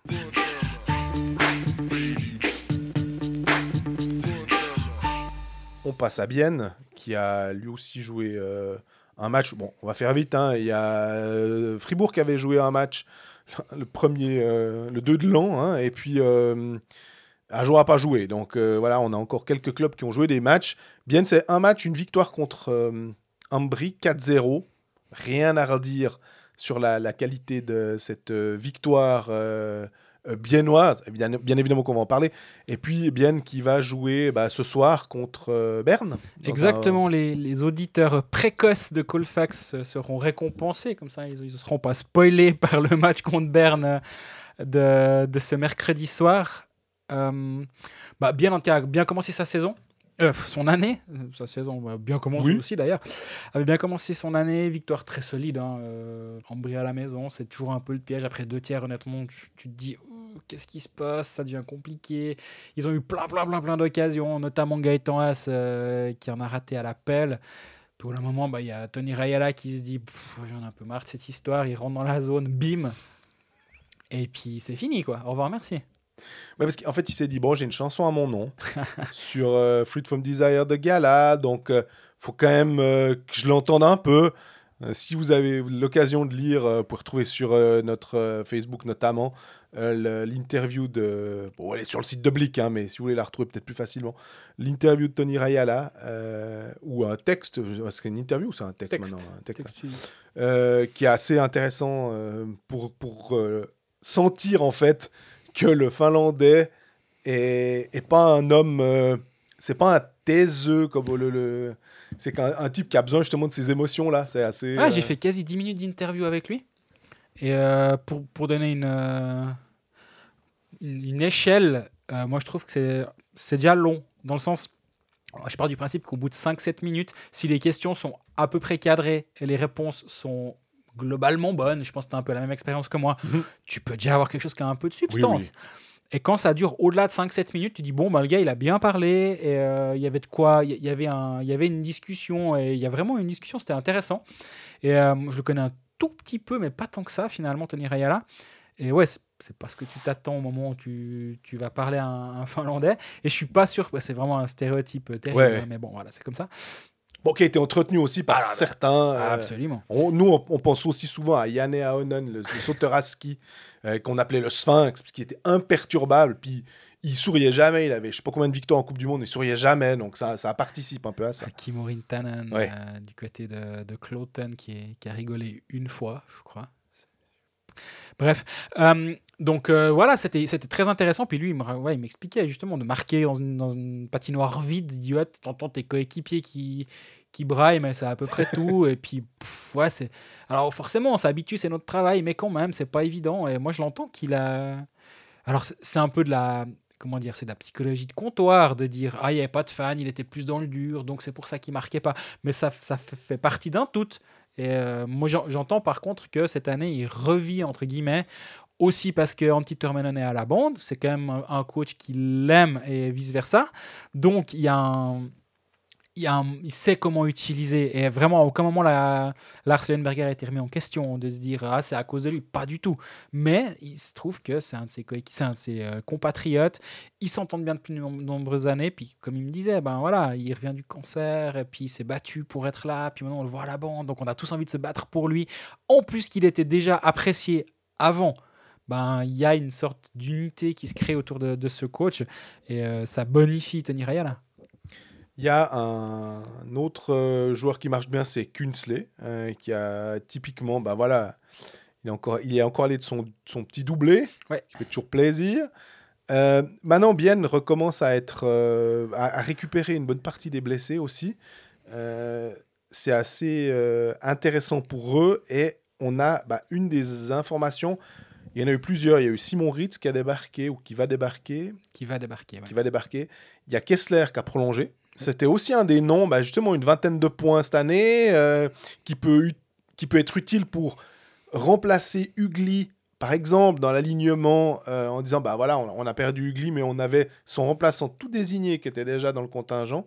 Et puis surtout, bah, évidemment, la grosse euh, information de cette fin d'année et de ce début d'année, en l'occurrence, mais ça a été annoncé l'année passée, c'est Olofsson qui a signé euh, pour deux ans, c'est juste? Exactement. quand même bah, le meilleur compteur du championnat, euh, que tu arrives à, à, à pâter euh, dans ton club. Joli coup de Martin Steinegger. En plus de Salinen, Rayala, Yakovenko. Leuf, ben voilà, ils sont bientôt complets. Si on s'arrête à 5, et, euh, il en restera une licence si on va à 6. Donc euh, là, le, quintet euh, d'étrangers, ou en tout cas euh, les, étrangers qui sont sous contrat de ceux qu'on connaît, oh, c'est plutôt joli. je, dois dire que parce qu'on a vu de quoi Yakovenko était capable, parce qu'on a vu de quoi Löw était capable, Salinen, il était un peu freiné par, par une blessure aussi, mais on se fait pas trop de soucis pour lui. Rayala, on le connaît. Et puis, bah, t'ajoutes à ce mix-là, qui est déjà pas le meilleur compteur du championnat. Alors, je pense que lui, euh, en fait, il n'a pas envie de rester en Suisse, il a envie de rester dans le canton, Berne. Parce qu'il se dit, bon, alors, il y a trois clubs euh, National League, ok, alors Berne j'ai fait, Langnau j'ai fait, bon, je vais aller voir un peu à Bienne. Et puis, euh, il faut quand même aussi reconnaître que, hockeystiquement parlant, il va pas s'ennuyer. Euh, il n'a pas fait le, le, le, pire choix de carrière, dans la mesure où, bah, bien, on l'a vu cette année, ils sont quand même assez solides pour être dans le top 6. Pas de raison que ça change de manière incroyable l'année prochaine. Non, non, Euh, effectivement. Il sera en tout cas, il a plus de chances de faire les playoffs à, à Bienne qu'à Langnau, sans être méchant avec Langnau. Par contre, il va falloir qu'il joue un peu différemment. Il sera pas la focale de, de l'offensive à Bienne, c'est clair et net. Il va jouer autrement. Et euh, on rappelle que la saison d'avant à Berne, c'était 32 matchs, 23 points, 10 buts, 13 passes. C'est OK, hein, à Ah part bah. ça, c'est, tu pars sur une saison à, allez, on va dire, euh, 38 points, quelque chose comme ça. Ah, c'est, c'est loin d'être moche, mais personne n'aurait pu imaginer qu'il fasse cette saison-là, euh, actuellement, euh, 23 buts. C'est, c'est vraiment de la folie. Et euh, voilà, bah, je, je pense effectivement que c'est un, c'est un très bon renfort pour Bienne. Attendons quand même pas 1.2 par match euh, du côté de Bienne, ça, ça va pas arriver. Mais est-ce qu'ils attendent vraiment ça? Je pense pas. Non, non, je suis je pas sûr. pas. hein. C'est par contre de te solidifier un powerplay, d'avoir une arme supplémentaire, d'avoir euh, euh, quelqu'un. En plus, en tant que Suédois, normalement, c'est quelqu'un qui respecte assez bien les consignes. Après, il faudra avoir le travail défensif. Est-ce que le travail défensif à Langnau qu'on demande aux, aux étrangers est le même que ce qu'on va demander euh, dans un club comme Bienne, justement parce que tu es un meilleur club, parce que tu vas aller plus loin dans la saison forcément, je pense que là, on peut déjà répondre à cette question et dire qu'il devra plus s'impliquer, euh, ce qui est complètement normal. Mais je me fais pas trop de soucis pour son adaptation, dans la mesure où euh, c'est quelqu'un qui, qui va être assez responsable, je pense. J'ai aussi cette impression, effectivement. Et puis, ben, c'est pas, un- pas un jouvenceau, disons, il aura 30 ans. C'est un, un joueur quand même d'expérience, finalement. Ah, c'est une sacrée signature hein, pour, pour Bienne. Et c'est intéressant de voir comment ils ont, ils ont bâti leur équipe, finalement. Est-ce que. Est-ce que c'était un peu la pièce qui pouvait manquer? Justement, à la place d'un Ugly sur une des premières lignes, bah, tu arrives avec lui pour remplacer. Ça va, je crois qu'on est bien. Et toi, tu me donnais, tu donnais l'exemple de Tino Kessler avant. Euh, ça peut aussi être ça l'idée de se dire ben Tino Kessler remplace poste pour poste euh, Michael Ugly parce qu'on s'est rendu compte que il peut produire autant que lui différemment mais quand même à cette position là ou Luca Ischier hein, il y a ces deux options. Et derrière bah, tu amènes de la profondeur avec Olofsson sur une de tes deuxième, deuxième voire troisième lignes parce que enfin, les noms le numéro des lignes est peu important parce qu'après tu as Brunner, Kunti, Kunsley qui va être là encore pour 10 ans Bah, ça Mais Asrayala, euh, Olofsson peut-être, euh, puis après t'as encore Salinen et tout, ouais, non. Ou alors tu dilues sur ta deuxième, Olofsson Salinen sur une deuxième avec Kessler par exemple. Ah, offensivement, ça devient, ça devient vraiment, vraiment intéressant. Mais il y a toujours qu'un puck. Exact.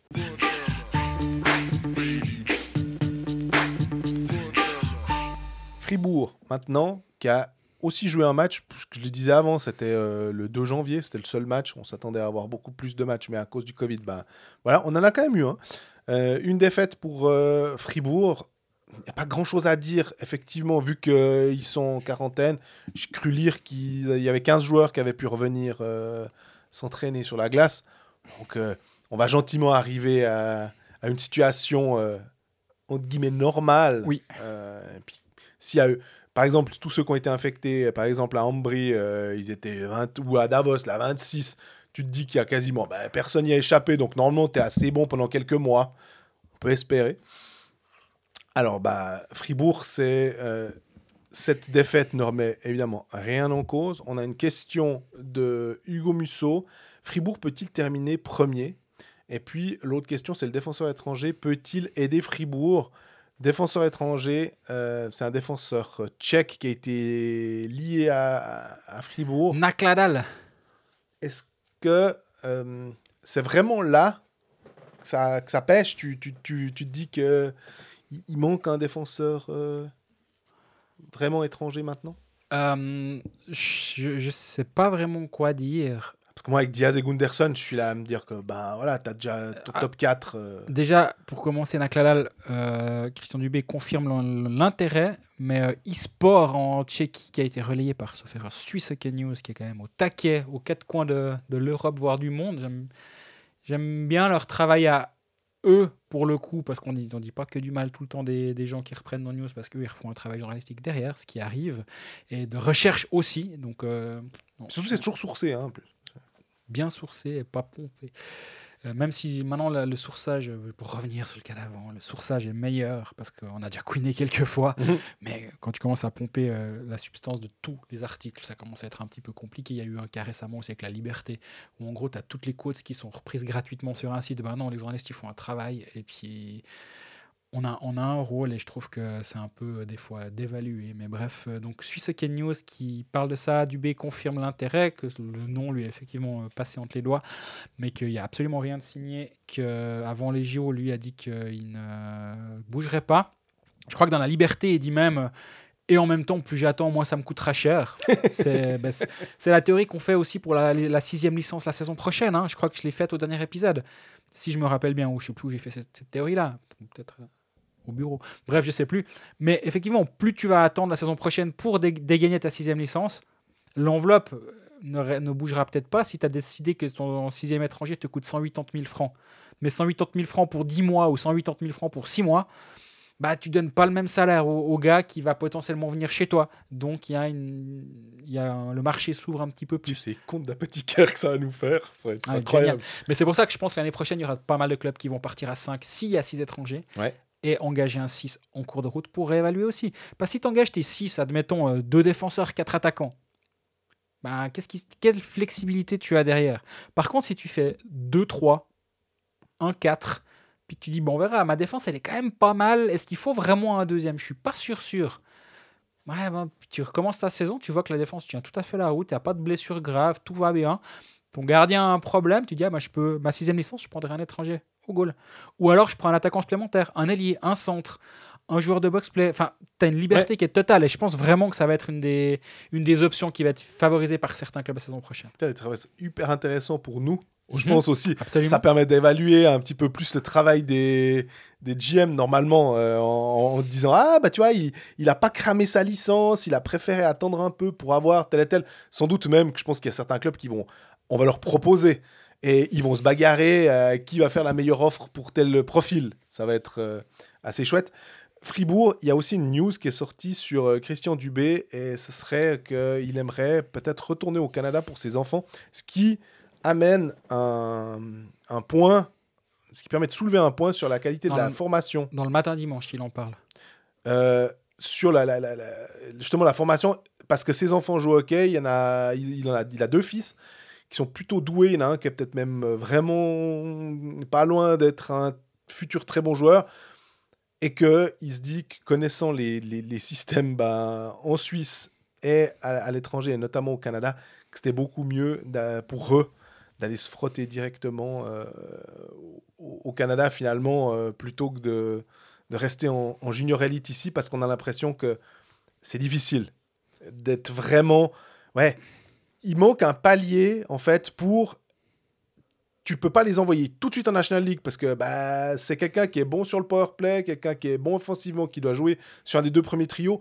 Or, on ne peut pas t'offrir ça parce que soit il y a les pré-playoffs à lutter et du coup les entraîneurs vont pas te mettre comme ça, ils vont pas te développer. Donc tu vas mal te développer et il vaut mieux aller bien se développer. Et bah, le Canada est tout trouvé, les exemples sont euh, nombreux. Hein, on va pas tous les citer, mais on peut prendre simplement bah, un peu Ischier, euh, maintenant Théo Rochette, Timo euh, Meyer. Timo Meyer, Andrighetto, etc. Du coup, on a vu, et même des, des fois des gars qu'on a oubliés, à se dire Ah, mais oui, c'est vrai que Jason Fuchs, par exemple, il était allé aussi deux ans là-bas. Ou un euh, Oranda, c'est possible. Exactement. Donc, il y a- on voit que c'est mieux pour eux. Et quand ils reviennent après, ils sont tout de suite plus utiles euh, dans leurs équipes. Donc, on peut comprendre le, le- le- le choix de Christian Dubé.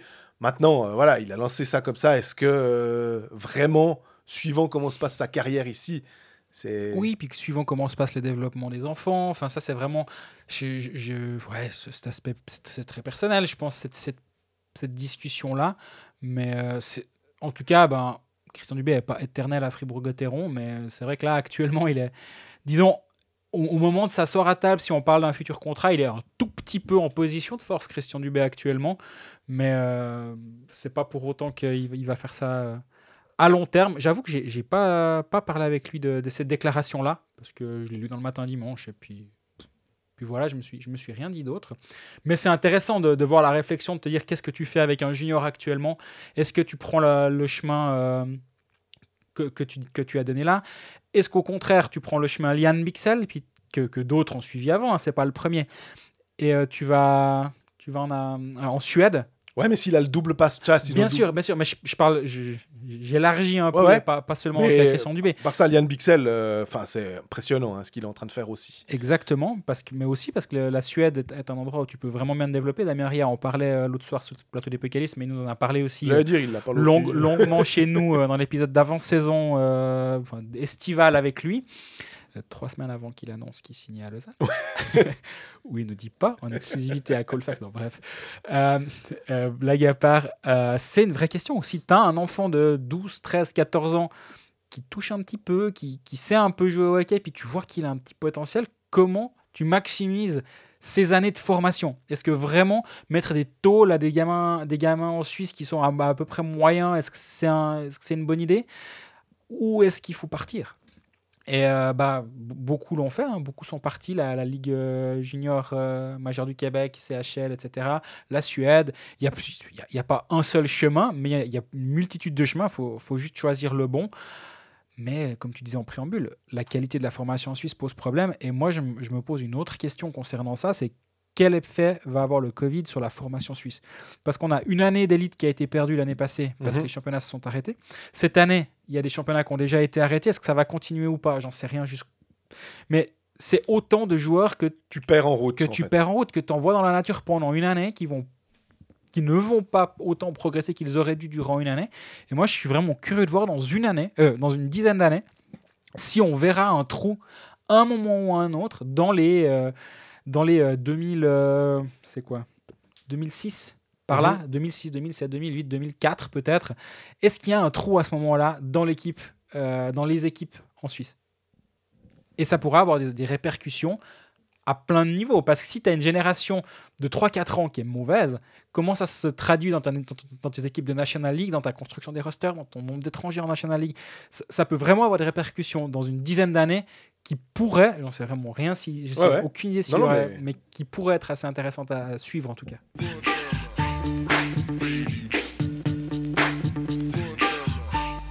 On termine alors. Forcément, on veut aussi un petit peu parler d'Ajoie, mais comme ils étaient en quarantaine puis qu'ils n'ont absolument pas joué, compliqué de faire des immenses théories. Mais il y a quand même eu une news.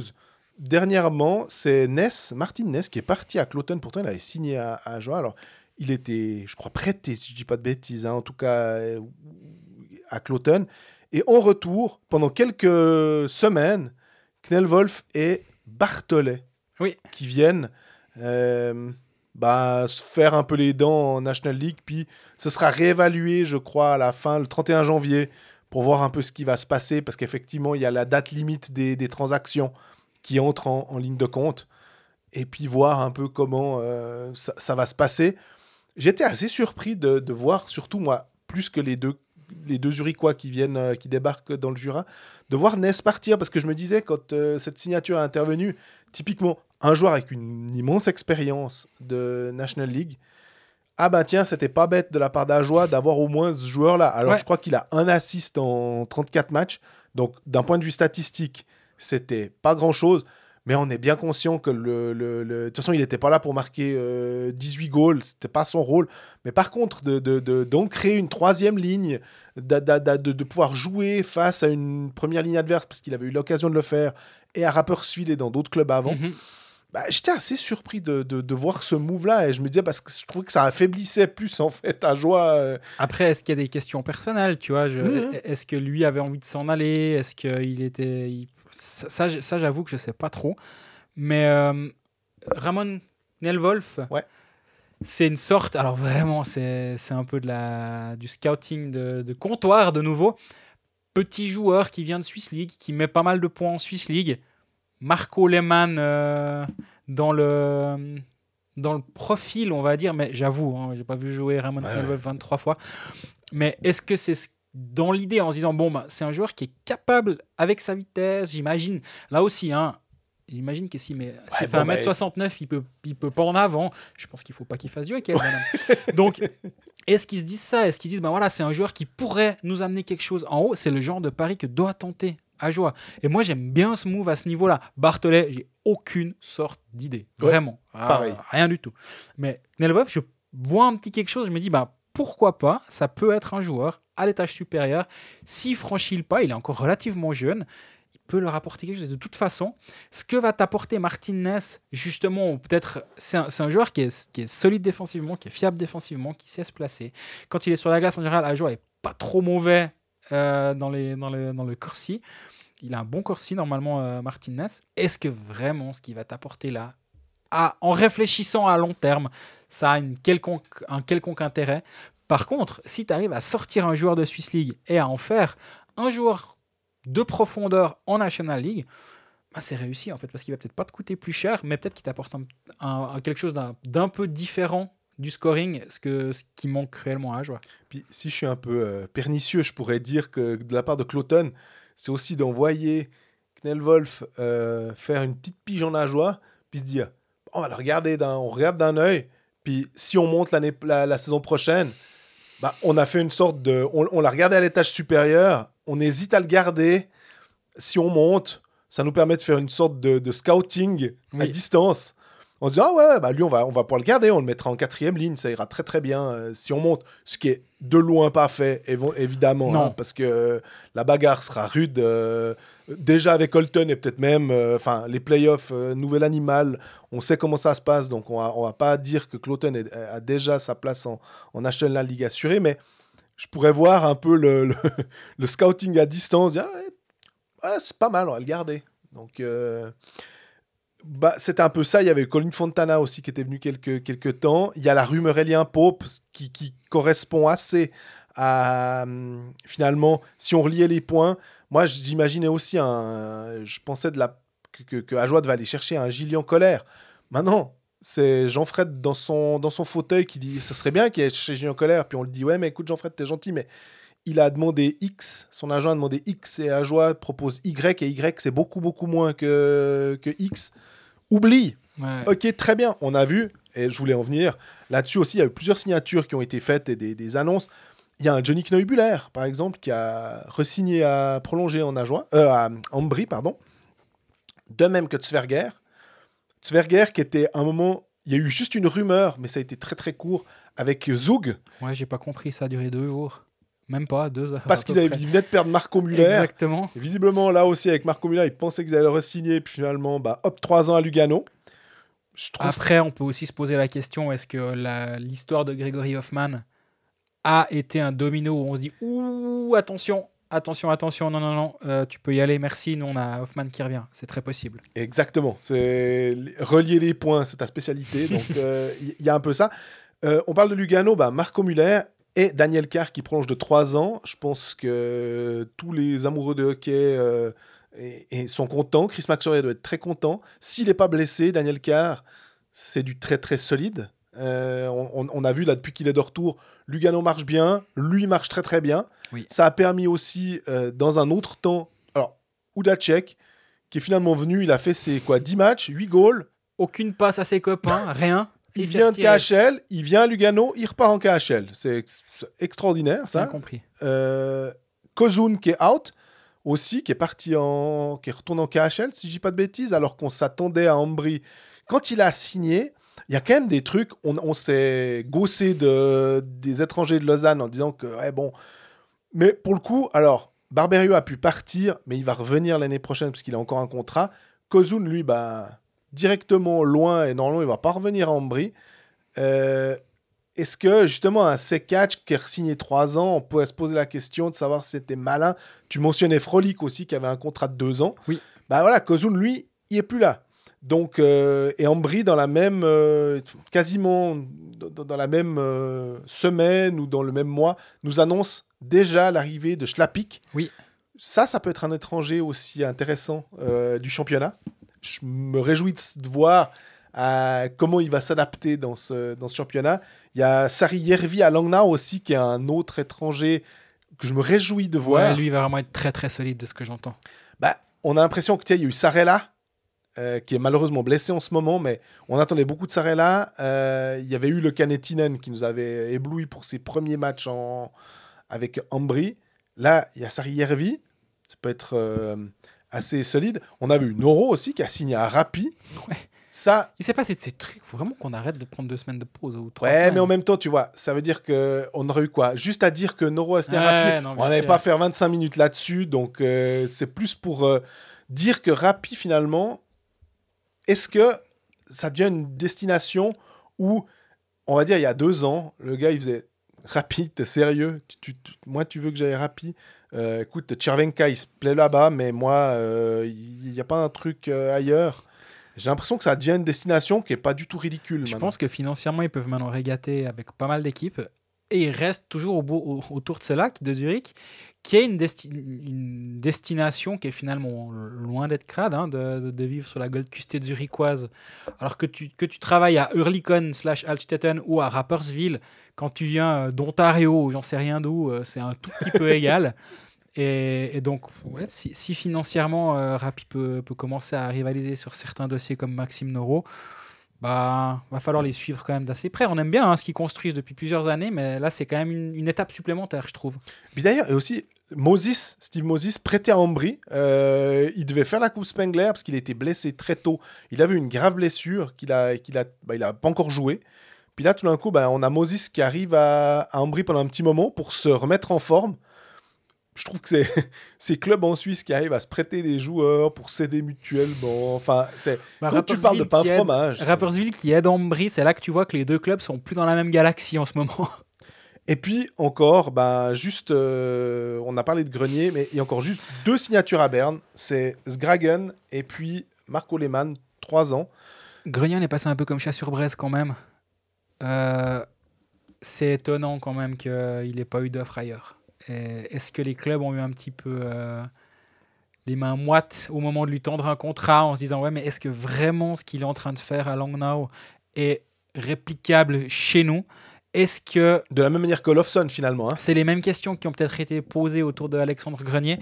Je n'ai pas la réponse à ces questions, mais par contre, je vois de l'extérieur, tu as un joueur qui est dominant à ce point dans un club comme Langnau qui resigne pour deux ans à Langnau. Pour moi, c'est qu'il n'a pas eu d'offre ailleurs. S'il avait une offre ailleurs, je suis convaincu qu'il aurait signé ailleurs. Donc, c'est pas Langnau qui, comme on vient de dire pour Rapperswil, c'est pas Langnau qui est passé dans une autre dimension en resignant Alexandre Grenier. Je pense vraiment que les offres n'ont pas été au rendez-vous ou pas à la hauteur que ce qui était espéré. Puis il s'est dit, bah, allez, on reste encore deux ans ici.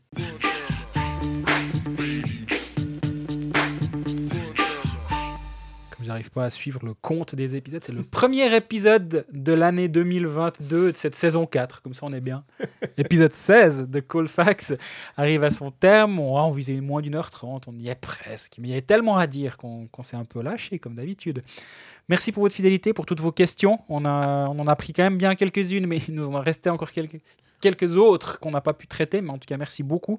Ça nous fait très plaisir d'échanger avec vous. Euh, Rendez-vous la semaine prochaine. Là, maintenant, on va reprendre un rythme hebdomadaire, Si le Covid Au- fait pas chier. au hein. moins jusqu'aux Jeux Olympiques, parce qu'on vous promet pas un épisode hebdomadaire sur les Jeux Olympiques. Ça, on faudra qu'on en rediscute. Bah, disons que j'aurai un peu de peine dans la mesure où je bosse la nuit, tu vois. donc- En tout cas, d'ici là, n'hésitez pas à nous poser toutes vos questions, à vous abonner à nos différents canaux sur Spotify, sur YouTube, sur euh, Apple Podcast, SoundCloud, etc. Où vous voulez, nous on est là partout. Et sinon, nos réseaux sociaux, Facebook, Twitter, Instagram, on est là aussi. Et euh, d'ici la semaine prochaine, portez-vous bien. à bientôt.